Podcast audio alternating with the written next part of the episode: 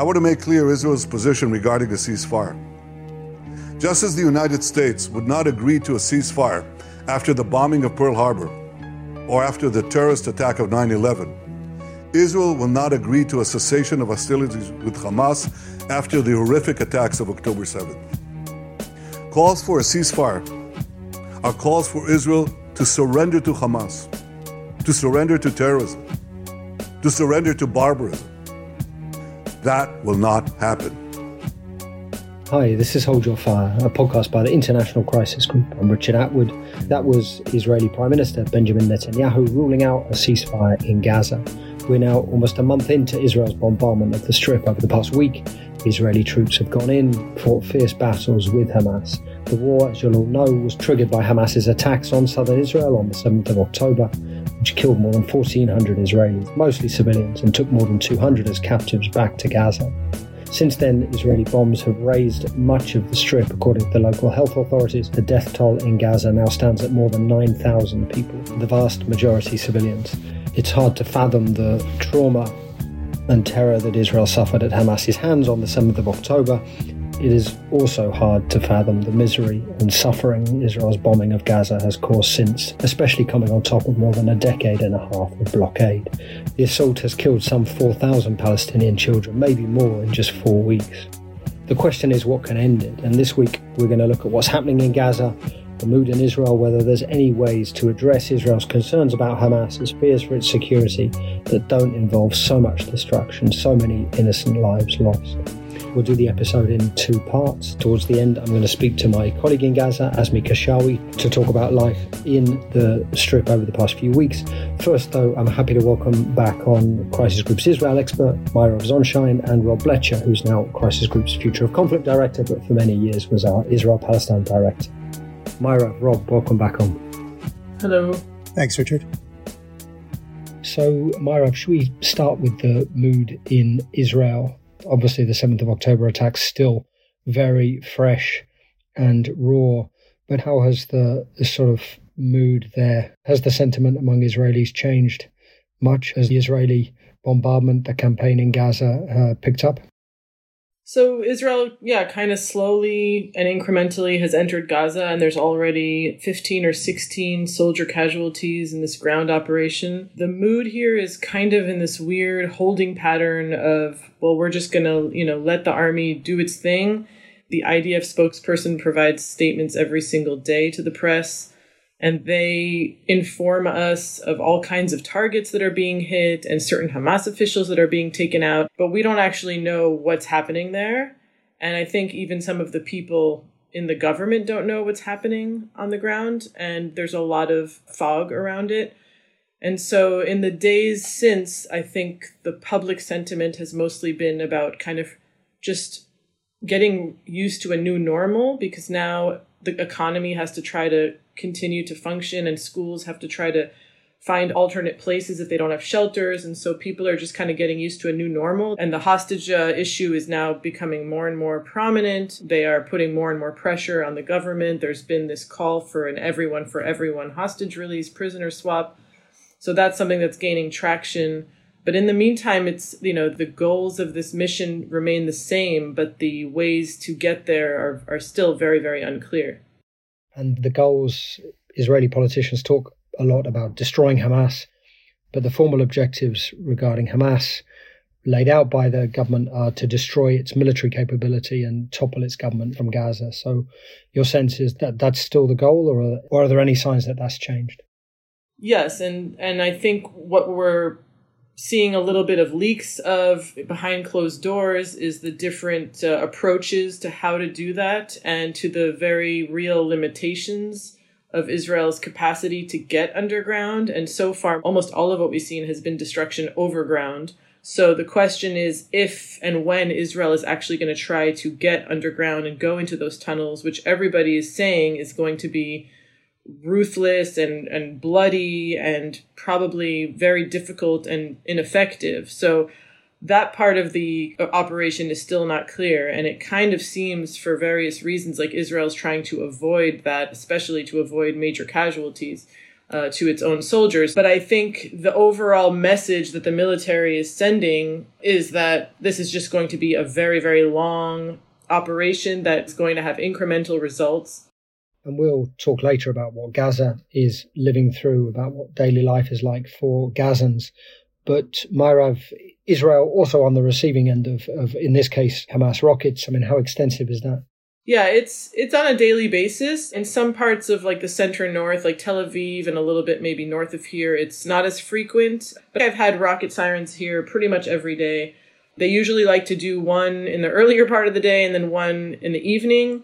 That's been the pattern. And then for me, it's a minute and a half to get to a shelter because of my distance from Gaza. But for people who live along the coast in Ashdod and Ashkelon, which are two big port cities, that are very close to Gaza, not to mention the Gaza envelope communities that are mostly evacuated, they only have a number of seconds or 30 seconds, and they have been under constant uh, barrage of rockets, sometimes 30 or 40 rockets at a time, several times a day. I think there's a lot of damage being done in that area, um, but luckily people do uh, mostly have not only the sirens but the shelters. People who don't have shelters have, I think, tried to leave those areas, but in some ways the country is is you know, somewhat paralyzed by the rockets, and they are very harrowing, especially if you have young children. On the other hand, that you know, life kind of is, is going on here. Things can't come to a grinding halt. People need to work. So when you talk to Israeli officials, and I've spoken to some, it's clear, and perhaps not surprising given what has happened, but it's clear that the notion of defeating Hamas, you know, even if it's not clearly defined what that entails, that's very entrenched. That Hamas can't stay in Gaza, that Israel doesn't have another option, that something broke on the 7th of October, that it's a new world. That's something you hear a lot. And even people traditionally on the left in Israel, supporters of Palestinian rights, are sort of on the same page when it comes to destroying Hamas. Is that a fair description? Yeah, I think it's a question not of, of if to get rid of Hamas, but how um, and what what price is, is worth paying for that and what is the most effective way. Uh, but there's definitely it's not just because of the horrendousness of the attack and the fact. I mean, I heard some survivors in the South saying that what really hurt them because some of them were volunteers who would take Gazans into Israeli hospitals and they had some kind of minor civilian kind of exchange there and they were shocked because it wasn't just Hamas terrorists, it was random civilians as well that came and, and did these things. So that really hurt their ability to feel safe in that area. So it's not just the attack itself, but how are they ever going to go and live there again if this stays? And how much, Mairav, are the civilian casualties in Gaza, the Palestinians that are being killed, the Palestinian children that are being killed? I mean, how much are Israelis aware of those? I mean, do they shape what people are thinking at all? So on the news, you get very little images and reporting from Gaza. And then in general, I feel like the average Israeli is just frightened and traumatized and doesn't even have like the mental room to deal with what's happening in Gaza. And I think people are aware to an extent, but I, I'm not sure, to be perfectly blunt, that they really care right now. I think I saw a military journalist tweet it very, you know, it's a clear representation of how people feel. It's like, we have to do this now because Hamas decided to do what it did on the 7th. And if Hamas hadn't done that, we would not have to be bombing now. It's something that must be done. And the, the destruction that we're seeing in Gaza is, is, it has a precedent. I mean, we've seen it in previous operations uh, that Israel has done. We've seen it in Lebanon. It's this kind of, you know, way to combat guerrilla terror groups by destroying all the civilian infrastructure around them. So it's not something new. Israelis have, have been witness to this before, and I, I really just don't think that they are, you know, interested in the, the other side at this point. It's just not something that, that they can deal with. I was just going to say, in addition to the very real sense of, of suffering and dehumanization that Mairav mentioned, there's, of course, the broader political and military risks that both people and the government feel, right? So that if the aura of invincibility, uh, Israel's deterrence was was pierced on October 7th, you know, that potentially means that other hostile forces on its borders will um, take advantage of what they perceive to be as the weakness. And that's, you know, especially if in the future an attack should be coordinated between Gaza and, say, Hezbollah or Iran and Syria or other places, it's, it's just an unacceptable risk. It's also about restoring deterrence, in other words. Well, I think it's too, I mean, it's, it's about restoring deterrence and it's also about removing a military threat on the border. Israel realized it got two things wrong on September 7th. The first thing it got wrong was how militarily capable Hamas was. And the second thing it got wrong was how willing Hamas was to use that military force, that they were, they were not deterred and um, you know for for Israel to accept the fact that there is a capable military force on its border that could move on it at at, at any time uh, is simply uh, not acceptable. You know the idea of of uh, beefing up uh, border security, repairing the kinds of mistakes that it had before, not falling asleep on intelligence, or of course that evaluation is going to be done, um, and of course Israel hopes to be better at it in the future, but they're not willing to risk their security on not making a mistake. Um, they are intent on wiping out the threat completely. So the military operation, Mairav, as you said earlier, is sort of shrouded in secrecy, understandably. Not a lot of information made public, or even it seems shared outside a very small group of people. But it does seem that the ground incursion, that the ground operations, when they came, have not been as big, not as comprehensive as people expected, at least initially. It's been more gradual. Do you have a sense of what they're doing and sort of what the immediate aims are? From what I can tell, uh, they're trying to cut the Gaza Strip in half between the north and the south, or at least between a, a large chunk of the north from the center. Uh, so Gaza City, which is the major kind of Hamas stronghold in the north, uh, where they assume to have a lot of their infrastructure and weaponry and I, I, assume also officials are there, although they could have moved south by now. So they're really kind of, I think, trying to seize in on Gaza City. And so there were bombings in Jabalia, which is very nearby, uh, the refugee camp. My understanding is that they're going to try to kind of crown Gaza City and lay siege on it in some way. And I think there's two main goals. One is pressuring them to release hostages or to, you know, to gain enough achievements for them to feel like they have an upper hand in forcing Hamas to make some kind of concession on the hostage issue. And number two is setting the ground for more of a long term goal of clearing that area of having uh, the ability to rebuild itself uh, as a military threat and also something that has to do with the security zone buffer zone that they want to have it could have to do with the tunnels and their ability to function there and so just kind of to to assume control which is essentially as far as i can tell a temporary occupation of that area because um, i don't see how else they're going to be able to do it it does seem that the approach is, has changed somewhat over time. Exactly how and why and how much it will continue to evolve is unclear. But it, right, it is clear that Israel started out with what we could call the an enhanced Dahiya doctrine, which is the Lebanon uh, reference that is named for Israel's 2006 war when Israel completely flattened the Dahiya neighborhood in Beirut, a Hezbollah stronghold the idea of the doctrine is to use disproportionate force. That's not my term. That's the term that was used by the commander of the, the Israeli Northern Front at the time to use disproportionate force across a wide area, including against civilians. And Israel's justification for the tactic um, is that military forces are intermingled with civilians, although you can find plenty of cases when Israeli officials speak approvingly um, of, of, of harming uh, civilians as a as a war tactic. So that's how Israel started out in Gaza. Like you know there were what I think six thousand bombs the first week, and then of course on top of that, Israel had its siege approach, right, of denying food, water, medicine, fuel. Right, these are all part of this is this is the enhancement, you know, of Dahiya. But but since then, Israel seems to have moved to at least something of a more limited and targeted approach, right? I think now we're up to something around 10,000 bombs, maybe a little bit more. So if that number's right, you know, we're almost a month in now. Um, it means from the end of the first week until now, we're only, you know, that's like around 4,000 bombs. That's less than the first week. This also has to do with going in on the ground. It means that you're going to change what you do from the air. And that might indicate, um, as some have said, that Israel is moving toward a more a more focused approach that that some have called a counterterrorism approach, either because the the U.S. wasn't really impressed with Israel's lack of planning either for the military campaign or for the for the day after.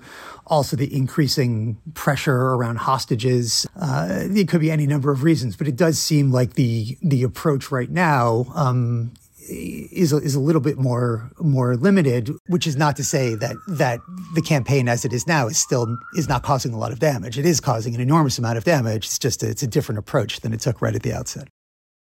Rob, do you want to say something about Hamas's tunnels that have been years in the making? This sort of big underground network in Gaza. Yeah, the, the, tunnel network in the north around Gaza City is more for, for Hamas and military related. You know, people use this term, the Gaza Metro or the, the, the city under the city, to talk about the extent of the of the tunnels. Uh, Hamas claims that there's something like 500 kilometers, which is you know, something like half the length of the New York su- uh, subway system in Gaza City, it's it's it's related to the movement's military operations. There's also uh, other tunnels, the tunnels in the south. I've been to the tunnels in the south, but I have not been to them in Gaza City, which is indicative of the difference. In the south, a lot of the tunnels are for smuggling and for the movement of goods, and you know even the ones that I saw were enormous. You could drive a car or a truck through these tunnels. That's how vehicles were smuggled in, even as Gaza um, was under uh, Israeli and from the Rafah side, uh, Egyptian blockade. Um, but in the north, there's a lot more secrecy around those tunnels because that's military infrastructure. So, you know, by all accounts, uh, it's a it's a very developed network we can expect that uh, going into those tunnels, as um, as Mairav indicated, um, is going to be an incredibly uh, bloody affair, and it's for good reason that Israeli planners are concerned about how that phase of the war would go. Um, I think it's also important to remember um, that um, not everybody fights the last war again. So it's uh, Israel's not necessarily going to fight the last war uh, in Gaza or fight the last time it w- went in on the ground into Gaza City, which was 2008, 2009. One has to assume it will be quite bloody, but one also would assume that Israel has made some improvements in how it will conduct the warfare.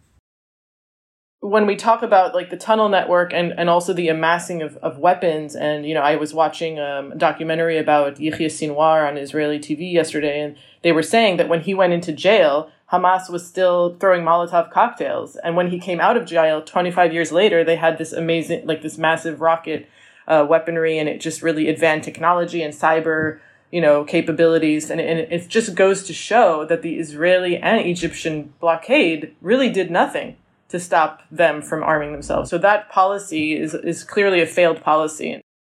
Sinwar is the Hamas leader from Gaza. He was what, jailed by Israel for 20 plus years before being released as part of a prisoner exchange deal, but he's now assumed to be in uh, in Gaza.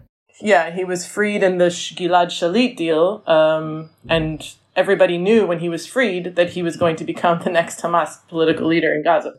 And he's considered to be the most extreme, the most radical, and the most understanding of Israeli society, media, and culture.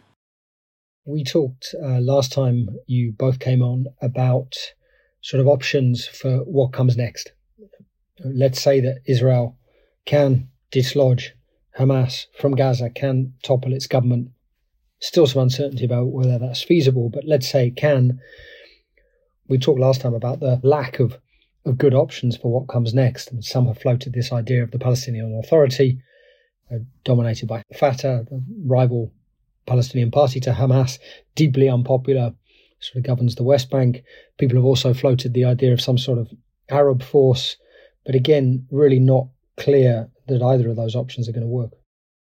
I mean, the, I think the the best of the worst is still the PA. I think the U.S. and to an extent some Israelis think that that's the only way to go, but it may not be something that can happen for quite a long time. So then, what do you have in the interim? And I think something that also Israel isn't accounting for is the chaos that could, uh, you know, take place in when there's a vacuum and when there's people who are still fighting for power there. Also, I think it's important to remember that this is not going to be a linear, you know, chronological, clear kind of thing. Eventually, it is plausible that some kind of Palestinian self administration or some kind of restored PA with a whole new leadership could come there.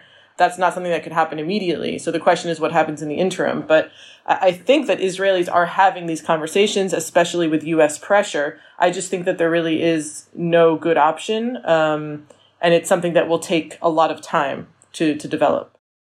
It seems like uh, in the last few days there has been, led by the the U.S., uh, mentioning the PA in particular. It seems like that option is rising to the top. It's a little bit hard to imagine how that would work, given that the PA would have trouble going back on, you know, riding on Israeli tanks and the lack of respect that it has from the from the Gazan population. But even beyond that, it's a little bit difficult to see how Israel would entrust its security to the PA in Gaza when it does not entrust its security in the West Bank to the PA right? Israel this year uh, had, I forget the number, 400, 500 more raids in the West Bank. You know, it partners with the PA, but it retains a lot of responsibility for its own security. So if Israel tries to partner with the PA in the same way in Gaza, that is going to be tantamount to continued uh, occupation. There's also talk of maybe the Arab states that Israel has relationships uh, with providing some forces or, or other international forces uh, providing some of the security.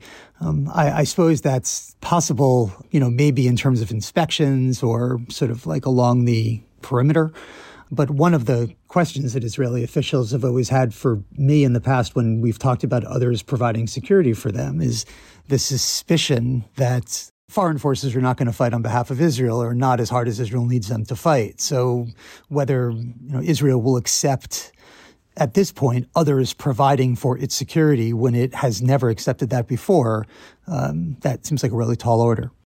Can we talk a bit about Washington and, and, US policy? We talked about this on previous episodes. This idea that publicly, US President Biden believes that he has to show a lot of support for Israel, but maybe behind the scenes is exerting more pressure. Uh, US position does seem to be evolving now. It's obviously not enough and the US is viewed by much of the world, by Palestinians, as, as complicit as, as part of what's happening in Gaza. But we also know that US politics is very fraught on this. On the one hand, Biden's got his more progressive wing of his Democratic Party angry that he's more outspoken, but perhaps, uh, but, but, but also a, a, very strong, influential Israeli lobby that, um, in addition to Biden's own convictions, seems to make it difficult for him to, to call for a full ceasefire. I think there's growing pressure for Biden to do that. I think he already has said today that there should be a humanitarian pause. I don't know what amount of force will will convince Biden to say so and and pressure Israel to do so. But at the end of this, it's going to have to come back to some kind of political negotiation. Um, and you know, the bigger problem also is that the public sentiment in, in Israel against Netanyahu um, and the inability of this cabinet to actually make effective decisions is very, very apparent. And I think the U.S. is also going to grow impatient with the Netanyahu government. Also, what they're doing in the West Bank, it cannot be overstated how dangerous it is and how much that arena is is bound to explode at this rate with what's happening with the amount of Palestinians being killed and arrested, um, and also just the incitement in general. I think what we've learned from past wars is that there does come a point where the U.S. exerts more pressure and the U.S. is able to effectively impose that pressure. Usually that moment comes after one or more incidents with civilian casualties that are you know, beyond um, even the other civilian casualties that were were caused. I think the bar um, for that kind of U.S. intervention because of civilian losses is higher in this particular case, both because of the nature of the Hamas attack on the 7th of October, um, and also because of the domestic politics right now in the U.S., where you know Biden is you know under a lot of pressure, uh, not only from the pro-Israel lobby, but um, also knows that he has a presidential campaign coming up, uh, in, that the Republicans are already using uh, this issue to attack him. We've already seen the movement in the U.S. position from lockstep to uh, civilian protection to humanitarian aid and now to Biden's humanitarian pause, but it's going to be at a slower rate than it has been in the past. And we've heard reports from different quarters about a deal, potential deal mediated by the Qataris that would have entailed Hamas releasing some of the hostages. Think the idea was women and children, could be others too, in exchange for a number of days pause a pause in fighting. Uh, do we know much about that? About a week after October 7th, it was reported, including in the Israeli press, that Qatar was trying to negotiate an exchange of the women and children held by Hamas for women and children uh, held uh, by Israel as security prisoners. Some of the details are a little bit unclear. There are different versions uh, of the reported offer out there. But the, the, basic structure that Hamas wanted to do it um, and, and, Israel didn't want to do it. Um, when that was reported, it led to a lot of anger in Israel and, and led to a, um, um, an elevation of the hostage issue uh, within Israeli society and the families of the hostages to push harder um, after that news was revealed.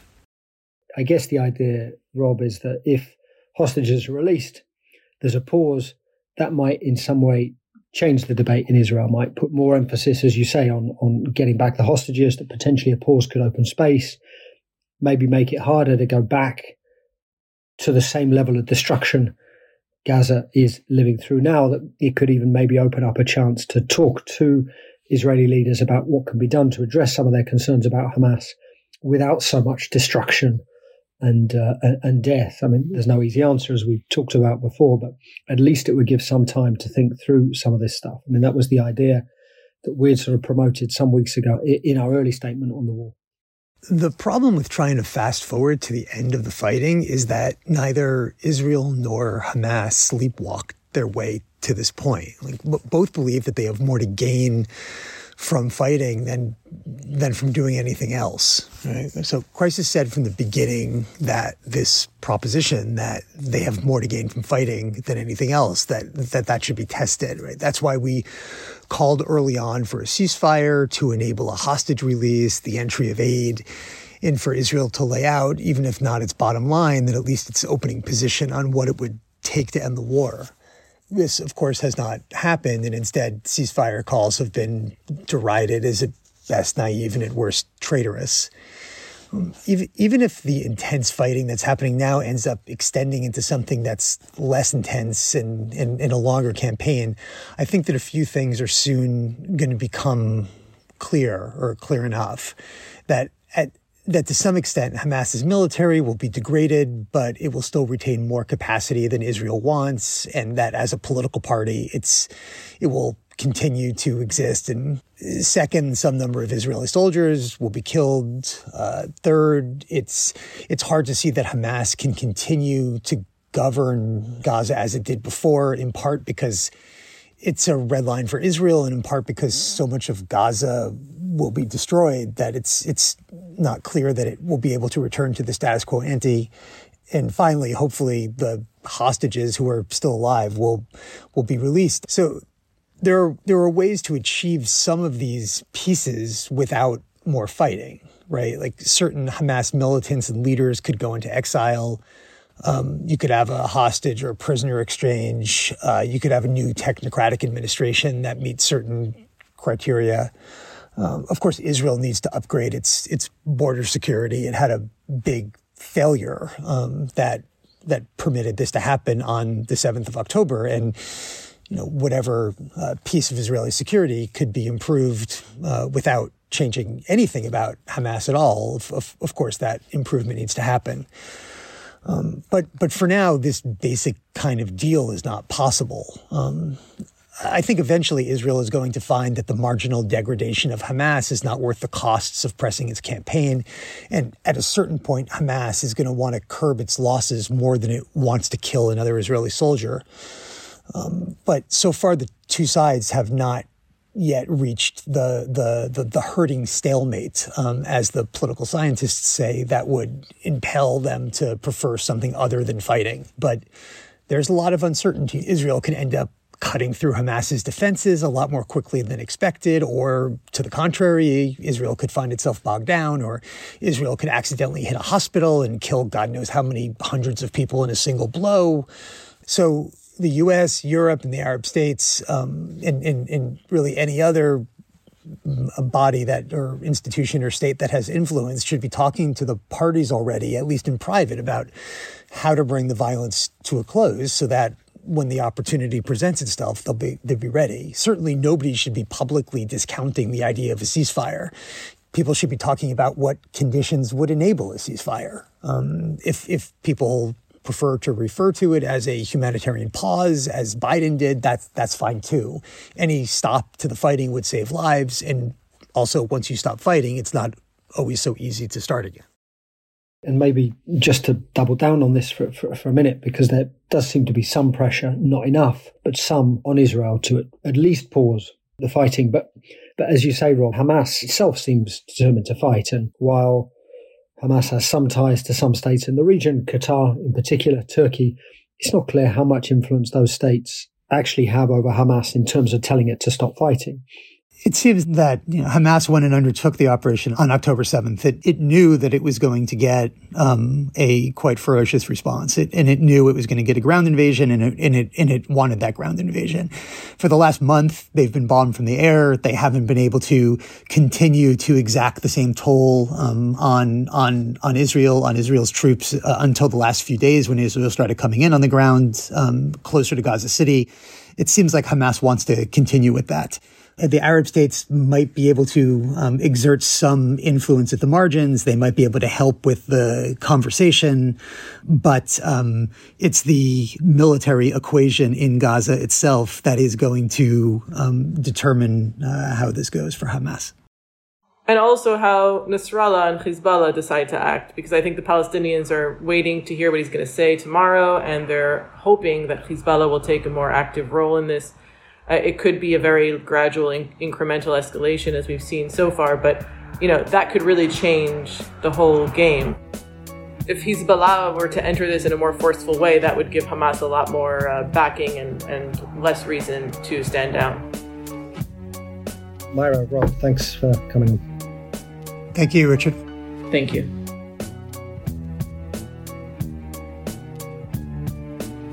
I also had last week the opportunity to speak to Azmi Keshawi. People will probably remember Azmi is my colleague in Gaza who'd spoken a few weeks ago on the podcast. Now, we've decided to leave a lot of the discussion in. The experience of Azmi and his family illustrative of what many people in Gaza are living through, so we've left a lot of it in. I started by asking what had happened to him and his family over the past few weeks. Hi, Richard. A few days after the war started uh, on Gaza, the Israeli army had asked the population of the northern Gaza city and northern Gaza Strip to move to the south of the Gaza Valley. Since I have uh, my family and my daughters and everybody, we complied with this request uh, after they say Gaza is going to be a theater of operation and people will not be safe. We went to all the way to Khan area we stayed there from the 13th until the 21st. Comparing to Gaza, is less frequent bombardment, but it wasn't safe at all. Many people from those people who've been displaced from Gaza, thinking that it will be much safer if they comply and go to the south of Gaza, had lost their life in the south. So uh, basically, they sent them, uh, uh, giving the impression that it's going to be safer, but it wasn't safer. On the 21st, the Israelis had hit a house next to uh, the the house where we took shelter. Uh, my family got scared to stay in the same uh, place, so we had moved a little bit north, you know, to Deir al-Balah area where we are taking shelter with other friend there in a very small tiny apartment we live like four families uh, it's uh, it's much worse living conditions but uh, the feeling of being unsafe you know push us towards uh, taking another option and uh, Azmi, we know about the shortages of food, water, gas, a lot of stuff not getting into Gaza. But how are the living conditions now where you are? When we took shelter in the other place in Deir al-Balah, uh, living condition was much uh, harder. Already there were scarcity of everything. There were uh, no drinking water. Normal uh, daily use water also was very hard to get. We have no electricity at all, and the little fuel we had, we use it to, to run a generator for one hour. Uh, getting food also wasn't uh, wasn't something easy, you know. I mean, for you have to line up for a bread for three four hours. Uh, hygiene, cleaning, you know, it becomes very hard. We, you know, I take a shower once every four or five days in, in very little, very little amount of water. Street is is full of uh, of garbage. More people are getting sick uh, because of the infections, flies, mosquitoes. Garbage collection uh, cars they cannot run in the streets because they have no fuel. So the whole area start being smelly.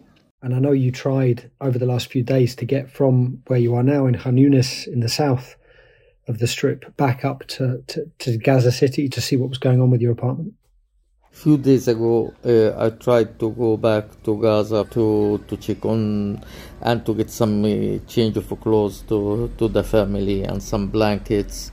I was, you know, moved by the amount of destruction on the both sides of the road, you know, in different parts of of the Gaza city until I reached uh, my house, you know to be frank, there were uh, many places I didn't have the, the, the heart to go and check on it, especially the Yarmouk area, which is not far from me, where they killed hundreds of people under the rubble in one go. Uh, uh you know, it's just I, didn't I didn't have the, the guts to go and and uh, just see this kind of destruction, you know, and seeing all of this, it really eats you alive and make it very hard for you to, to continue thinking straight.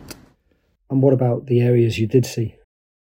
The amount of destruction in Gaza City was tremendous. What I saw is in Rimal area. I mean, this is supposed to be the most uh, beautiful area of uh, Gaza City. It uh, it was totally wiped out in Tal El Hawa, on uh, Ansar area.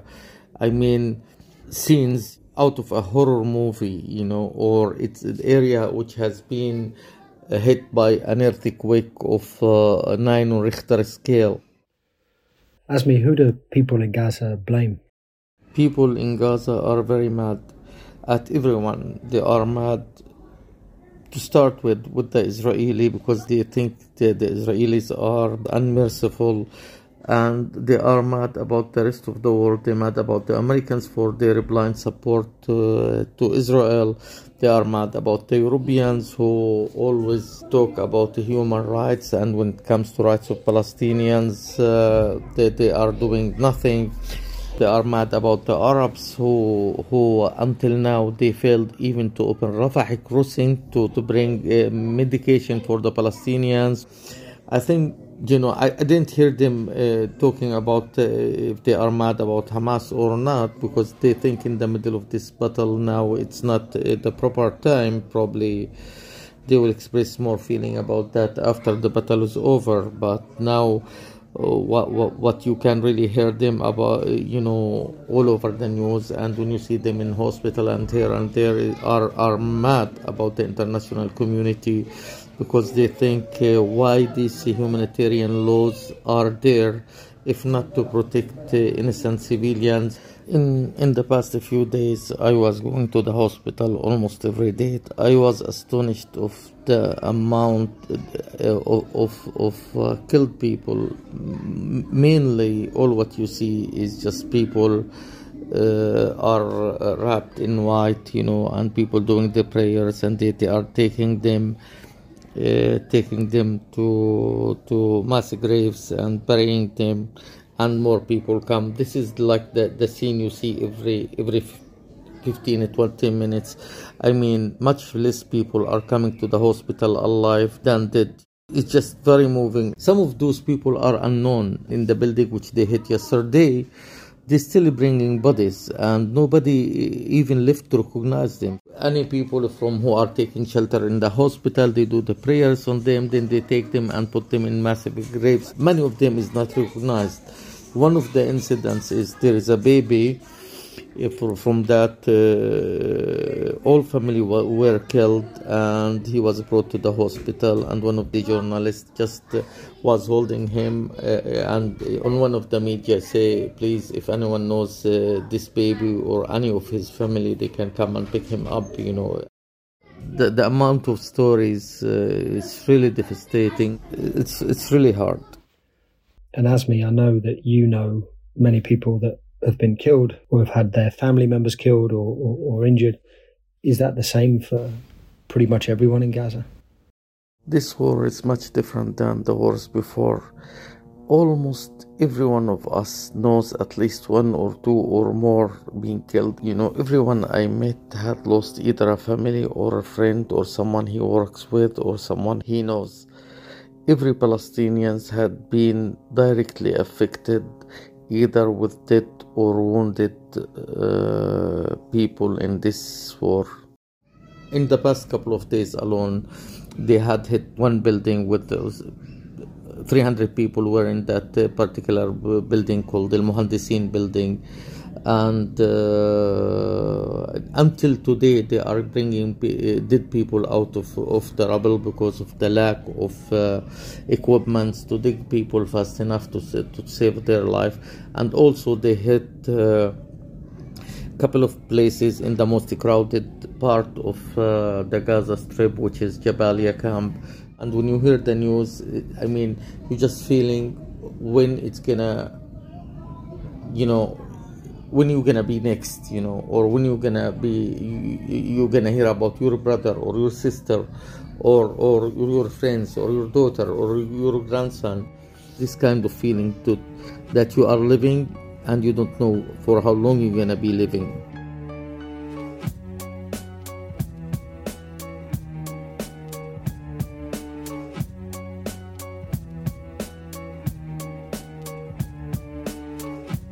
Hold Your Fire is a production of the International Crisis Group. I'm Richard Atwood. You can find all of our work on the war in Gaza, Israel Palestine more broadly on our website, crisisgroup.org. You can also follow us on Twitter at Crisis Group. Thanks to our producers, Kevin Murphy, Heiko Schaub, Alex Vigorski, and thanks, of course, to all our listeners. Please do get in touch, podcast at crisisgroup.org. If you have any questions, suggestions, or concerns, if you like the show, please do leave us a positive rating, and I very much hope you will join us again next time.